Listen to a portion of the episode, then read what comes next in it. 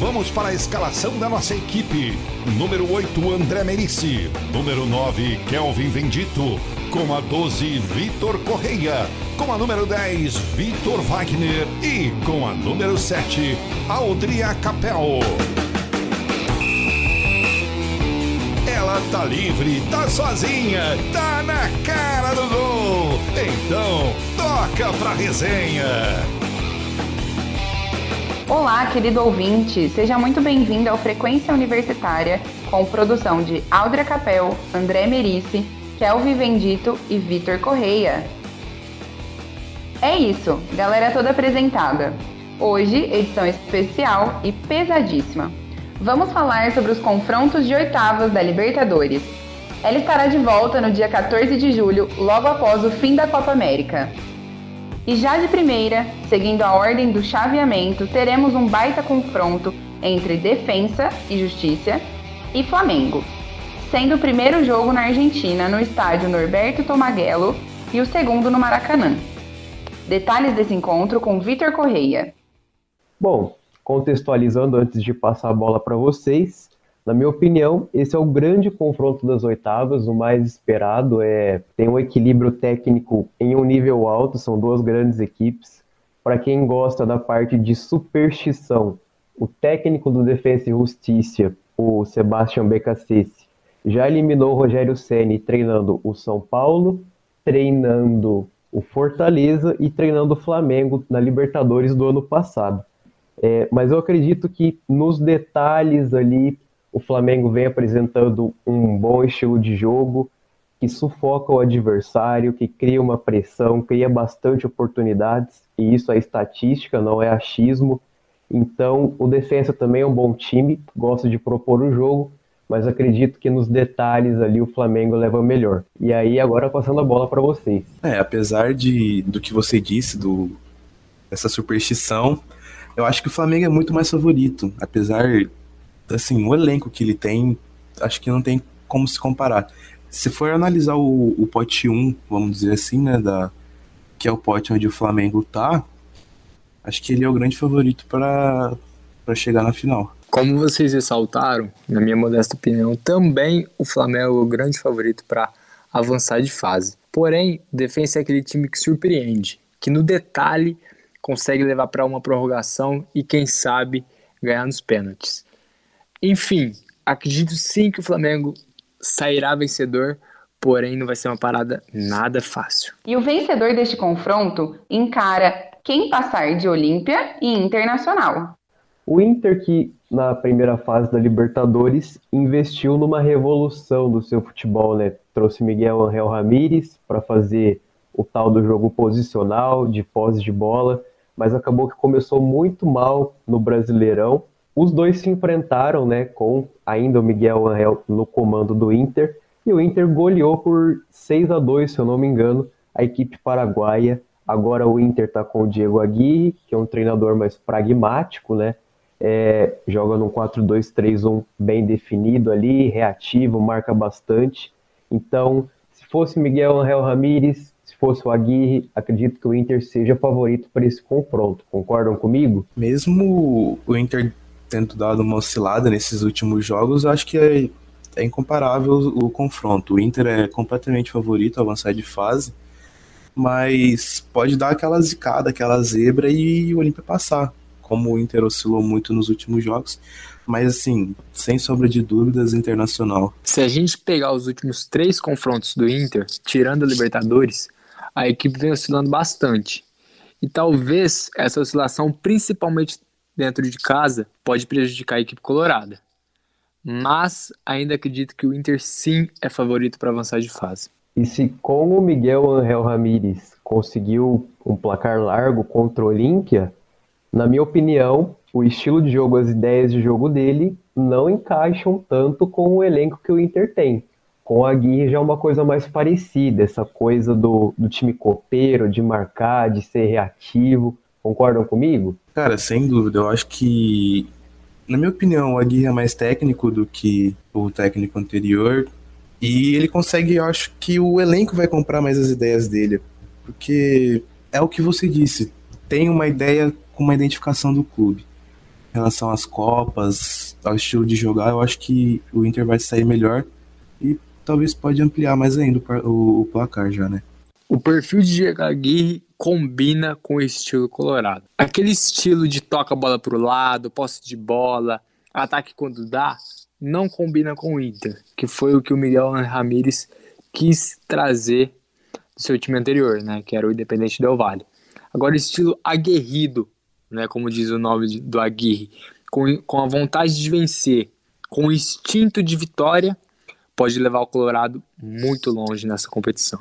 E na sequência, na próxima chave, agora vamos falar de sul-americanos com mais informações do André sobre Vélez e Barcelona de Guayaquil. Bom, pessoal, vamos lá. Na próxima chave, teremos Vélez, Sarsfield e Barcelona.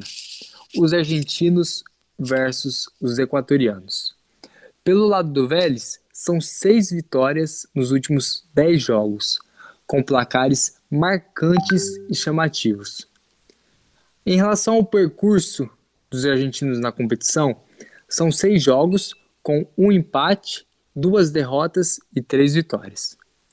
Do lado equatoriano, são sete vitórias nos últimos dez jogos, com destaque em dois, contra o Olmedo e o The Strongest, onde o placar foi 4 a 0.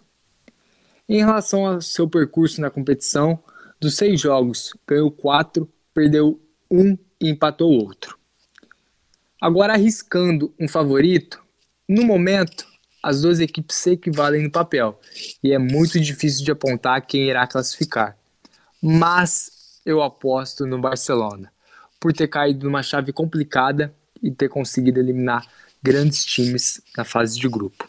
E vocês, pessoal? Acho que vale, vale destacar o começo de temporada na Libertadores do Barcelona, né?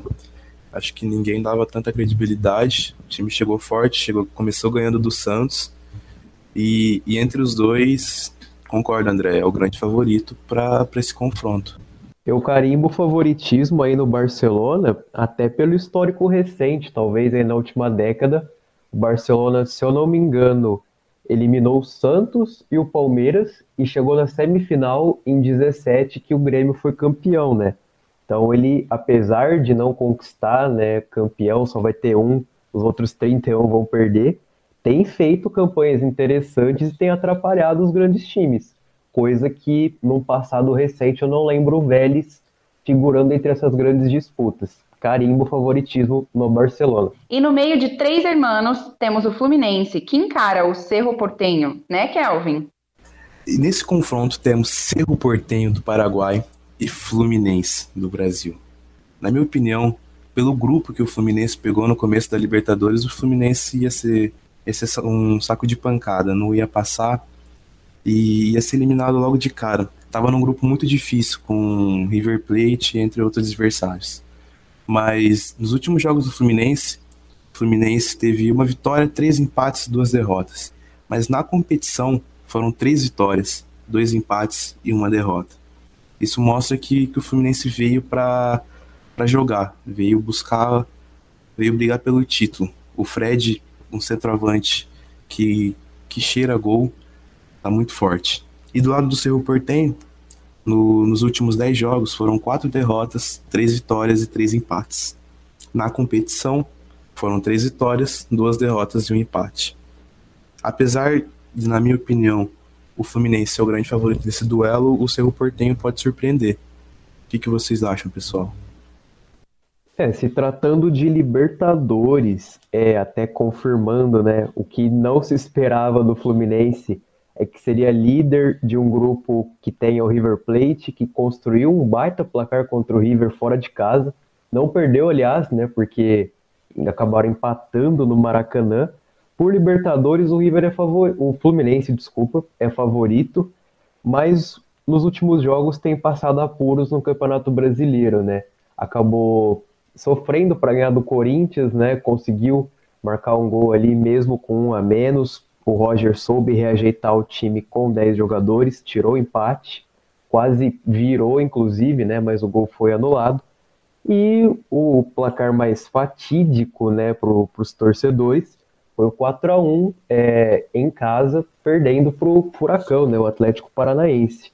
Então, é, ainda carimbo o Fluminense como favorito. Acredito que o Roger vai reorganizar a casa até o confronto deles. É um bom treinador que da nova geração que ainda não tem grandes títulos para confirmar isso, mas é o trabalho vai ser bem feito até lá, bem reorganizado e o Flu é favorito para o confronto. A única coisa que pode dificultar os cariocas nessa chave é jogar fora de casa, porque eu acredito que dentro do Maracanã o Flu vai passar o trator por cima dos paraguaios, sem dificuldade nenhuma. Mas se vier com um resultado ruim do Paraguai, a situação pode se complicar. Pulando para o outro lado do chaveamento, é aí que a coisa fica tensa, e eu vou chamar de chaveamento da morte. Isso porque, logo de cara, já teremos Boca Juniors contra Atlético Mineiro. O Galo, né, André? É, Vitor. O chaveamento da morte. Eu acredito que todos os times que estavam é, em possíveis confrontos não queriam enfrentar nenhum desses dois times. E olhe lá, eles vão se enfrentar. Teremos Boca Juniors e Atlético Mineiro pelo chaveamento da Libertadores. Meu Deus do céu. Para começar com o desempenho dos times, o Galo foi o líder disparado, o líder geral da competição na primeira fase. E o Boca teve lá suas capengadas, contou com muitos desfalques devido à Covid, mas conseguiu essa classificação. E não foi aquela, aquela classificação fácil. O time na classificação geral terminou na décima posição. Com relação ao favoritismo, é óbvio que somos brasileiros, jamais torceremos para um time argentino, mas o Boca pode surpreender, porque tem muita tradição nessa Libertadores. Entretanto, pelos últimos jogos, pelo elenco, pela fase, o Atlético Mineiro é favorito. O que vocês pensam disso, rapaziada? Então, é, eu não descarto que o Boca possa surpreender, até por conta do, do peso, né, da tradição que tem na competição. Só que nos últimos tempos tem é, dado muita atenção para esse peso e pouca atenção para a bola, né? Tem deixado o campo falar pouco. Acabou chegando na semifinal do ano passado, é, jogando com bastante marcação, né? Um jogo muito físico é, e não apresenta tantas variações e alternativas como o Atlético tem no seu elenco e com o seu treinador. Então, se tratando de bola, o Galo é favorito e para mim passa. Mais um detalhe: quando precisa-se do Galo nessa fase da competição, o Galo some. E isso pode afetar, será? Eu acho que o Cuca vai trazer um grande desempenho pro Galo, eu acho. Pela, tanto pela Libertadores de 2013, que que o Cuca conseguiu conquistar e tanto pela fase, pelo elenco que o time construiu. Como o Vitor disse anteriormente, o Boca tem muito peso, tem muita camisa, ainda mais a Libertadores. Mas como já na fase de grupo, tanto nos outros jogos, vem deixando a desejar. O Atlético Mineiro acho que é o grande favorito para esse, esse confronto. E o Galo não vai ter vida fácil. Outro confronto desta chave é entre River e Argentinos Júnior. Meu Deus, quando a gente pensa que vai facilitar um pouco, vem logo um confronto argentino, um grande clássico argentino. Bom, vamos lá, sem pensar em titubear. Na minha opinião, o River Plate vai avançar. É, independente se é clássico, independente da fase dos times, o River, por ter jogado com o meio-campista no gol, na minha opinião, é o favorito, não só para se classificar, mas como para vencer a Libertadores. E muito pela tradição. O River é aquele time que todo ano chega nas fases finais e quando chega, uma vez ou outra, acaba levando a taça para Buenos Aires. O que vocês pensam? Quem que vocês acham que vão classificar? É a mesma linha de raciocínio ou vocês acham que teremos zebra na Libertadores? Eu acho que é a mesma linha de raciocínio do confronto anterior. Mas apesar de o River ter uma camisa muito pesada, o River tá jogando bola. Teve um surto de Covid, colocou o meio-campista no gol e deu conta do recado. O River mostra que tá com, com sangue nos olhos e tá pronto para esse confronto. O River vem grande, bem forte. Eu já digo olho no Argentinos Júniors, porque é uma equipe treinada pelo Milito, inclusive, que é um, um time em ascensão no futebol argentino, comparando aqui ao futebol brasileiro seria como um Fortaleza, um Atlético Paranaense que vem surpreendendo no nosso campeonato nacional. Inclusive foram líderes do, do seu grupo, né? Mas é, pela maior maturidade que tem na competição, por estar mais tempo junto, mais tempo de trabalho do seu treinador, pelo peso também, por bola, por vários fatores, eu poupo tempo aqui dizendo que o River Plate é favorito, sem dúvida. E caso River Plate e Atlético Mineiro avancem para a próxima fase, e aí? Quem irá se classificar? Alguém arrisca algum palpite? Entre River e Atlético Mineiro, é, aí fica pegado, hein? Aí fica puxado. Mas eu aposto na, eu aposto no Galo. O Galo fez grandes investimentos. Tá com o Nath Fernandes, que, que era jogador do River na temporada passada. O Hulk ali tá com sede de gol. Eu fico com o Galo. Complicado, hein? Inclusive tem lei do ex, né? Nátio Fernandes, hoje um dos principais jogadores do Galo, ex-River Plate. E eu vou bater na tecla do que o André já citou. Às vezes, o que a gente espera do, do Atlético Mineiro é na hora do vamos ver, do vamos decidir, aquela virada de chave, né, que separa um time comum de um time campeão, ela não acontece, né? Então, esse é o meu asterisco que eu coloco para uma possível é, vitória, né? Passagem para a próxima fase do Galo. Nesse sentido, que eles ainda não mostraram essa virada de chave, eu fico com o River Plate, fico dividido aí. É um pouco contraditório o que eu vou dizer, porque eu argumentei que não se pode torcer para um time argentino sendo brasileiro. No entanto, eu acredito que entre River e Galo, pela inexperiência do Galo na competição, embora tenha conquistado ela em 2013, eu acredito que o River Plate tem grandes chances de chegar a mais uma final. Não só pelo quesito maturidade, como o Vitor disse, mas pelo quesito garra e futebol. O River é aquele time que mantém desde 2015 uma base, tanto com o treinador quanto com os jogadores. Inclusive, o Nacho, que hoje está no Atlético, demorou para sair do Galo. Dem perdão, demorou para sair do River. Porque o que esse cara vinha jogando é brincadeira. Então, entre os dois, eu aposto no River. Na sequência, teremos São Paulo e Racing se reencontrando. Kelvin. E que reencontrem, nada favorável para o time tricolor paulista. São Paulo e Racing se, se encontraram nas fases de grupos da Libertadores. E nos últimos dois confrontos, é, o São Paulo não marcou gol. Foi um empate fora de casa por 0 a 0 e uma derrota dentro de casa por 1 a 0 e, é, O confronto teve muitas polêmicas na fase de grupo, mas, como disse, São Paulo não conseguiu fazer gol no Racing. Apesar disso, São Paulo tá com tá com sangue no olho para essa Libertadores. Não vive uma boa fase no Brasileirão, mas tá com tá com vontade. Fez uns investimentos pontuais, tá com um técnico bom, eu acredito que o São Paulo vem forte. São Paulo, apesar do confronto completamente difícil, passará pelo Racing, na minha opinião. O que, que vocês acham aí? Então, ao meu ver, o Racing não é um time que entusiasma, né? Não enche os olhos de quem é fanático pelo futebol. É um time bem defensivo, marca praticamente numa 5-4-1 ali. Até vem daí a dificuldade do São Paulo em criar contra essa retranca, é a grande questão é que São Paulo vai enfrentar o Racing, né? Qual versão do São Paulo do Crespo? O que era campeão paulista um mês atrás, é, vinha embalado, com melhor ataque, voando em campo, ou esse do Campeonato Brasileiro, né? Que de oito jogos ainda não venceu nenhum. É, o projeto do São Paulo, inclusive o planejamento, pelo, pelo meu ver, né?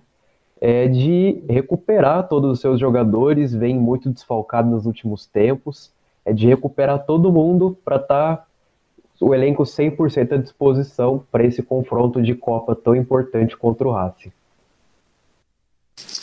Ô Racing, vai para lá, Racing. Aqui você não vai arrumar nada, porque o tricolor paulista sabe jogar uma Libertadores, principalmente as fases finais. Então, com certeza sem nenhuma dúvida, o São Paulo é totalmente favorito e capacitado para vencer os dois jogos.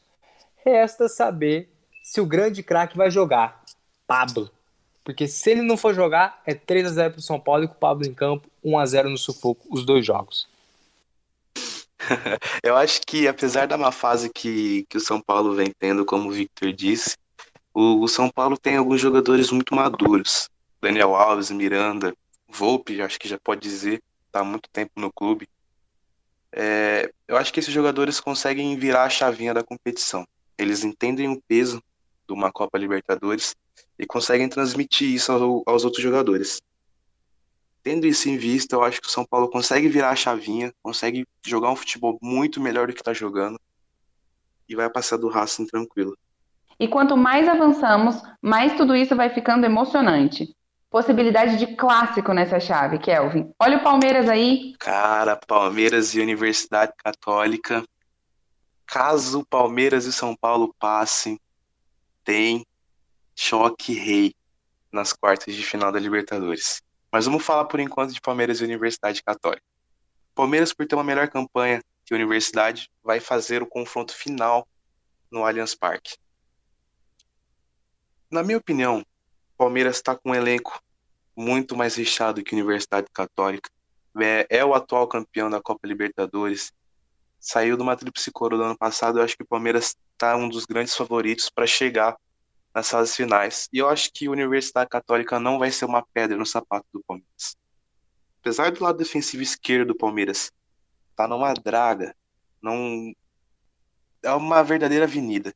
Quem quiser passa ali mas o Palmeiras está um time bom, é, tá consolidado e, e, já vai ter a volta do, do, Gustavo Gomes, do Vinha, do Everton, jogadores essenciais para o, para o clube. Nesse confronto, Universidade Católica e Palmeiras, vocês concordam comigo? Palmeiras é favorito assim, sem nem pensar? Sim.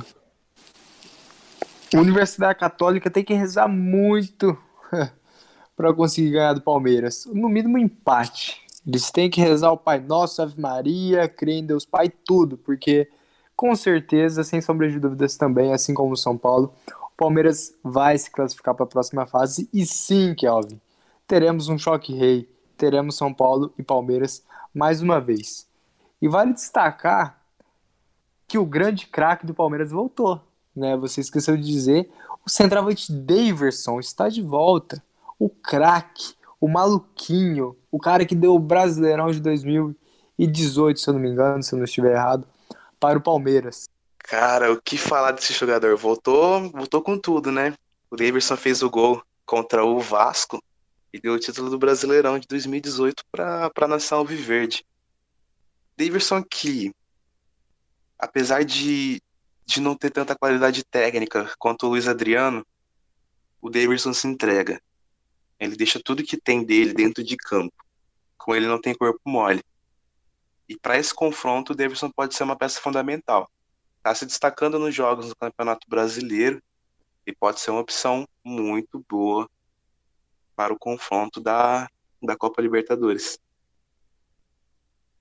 E eu gosto do Davidson nesse elenco do Palmeiras, é uma parte tendo a ver com o Davidson em si, a outra parte que eu vou falar agora não tem tanto a ver com o futebol especificamente do Daverson, mas o Abel vive falando que pede reforços para a diretoria e tudo mais. Eu acredito que onde ele mais pede seja um centroavante de ofício ali, né, para fazer dupla com o Luiz Adriano ou dupla de posição, né, porque o Palmeiras geralmente joga só com um, né, ou um ou outro mas pelo menos criar um ambiente de competitividade saudável no elenco. Luiz Adriano, que vem muito criticado pela torcida, tanto dentro quanto fora de campo, né?